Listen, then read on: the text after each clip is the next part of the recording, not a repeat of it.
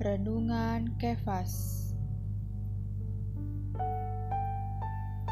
4 Gambaran Lukas pasal 22 ayat 53 Padahal tiap-tiap hari aku ada di tengah-tengah kamu di dalam bait Allah dan kamu tidak menangkap aku.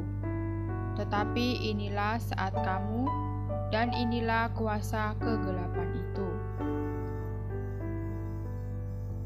Dalam Lukas pasal 22 ayat 47 sampai pasal 23 ayat 25. Kita perlu terkesan dengan empat gambaran. Gambaran yang pertama adalah gambaran tentang manusia penyelamat, yaitu manusia Allah.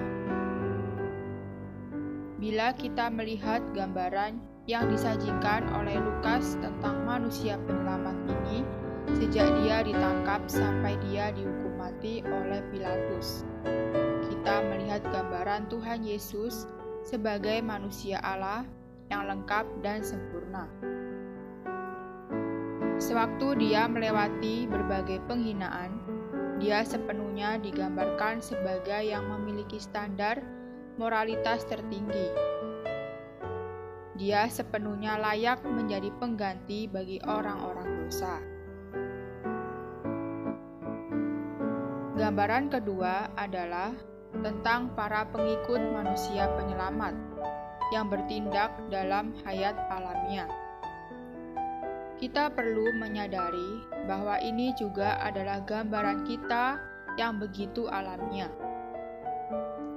Gambaran ketiga adalah tentang orang-orang agama yang palsu, penuh dengan tipu muslihat dan kepura-puraan.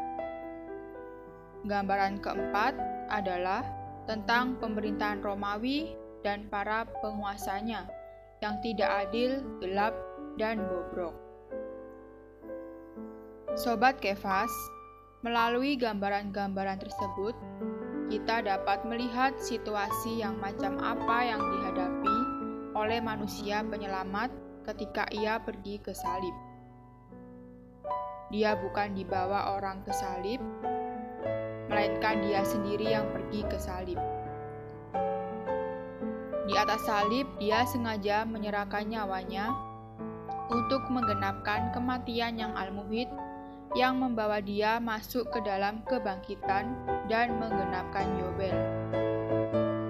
Selanjutnya, manusia penyelamat ini membawa para pengikutnya bersama dengan dia ke dalam kematian untuk mengakhiri mereka supaya mereka dapat digantikan dan ditunaskan. Kemudian, dalam kebangkitannya, mereka dapat menikmati Dia sebagai yobel mereka.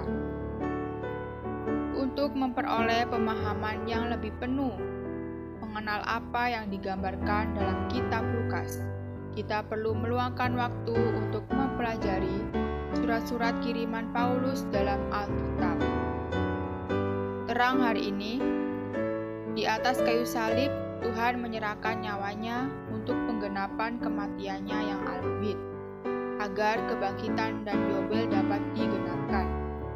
Poin doa, berdoa supaya di dalam pengenalan kita terhadap firman Tuhan, semakin kita menikmati Yobel itu.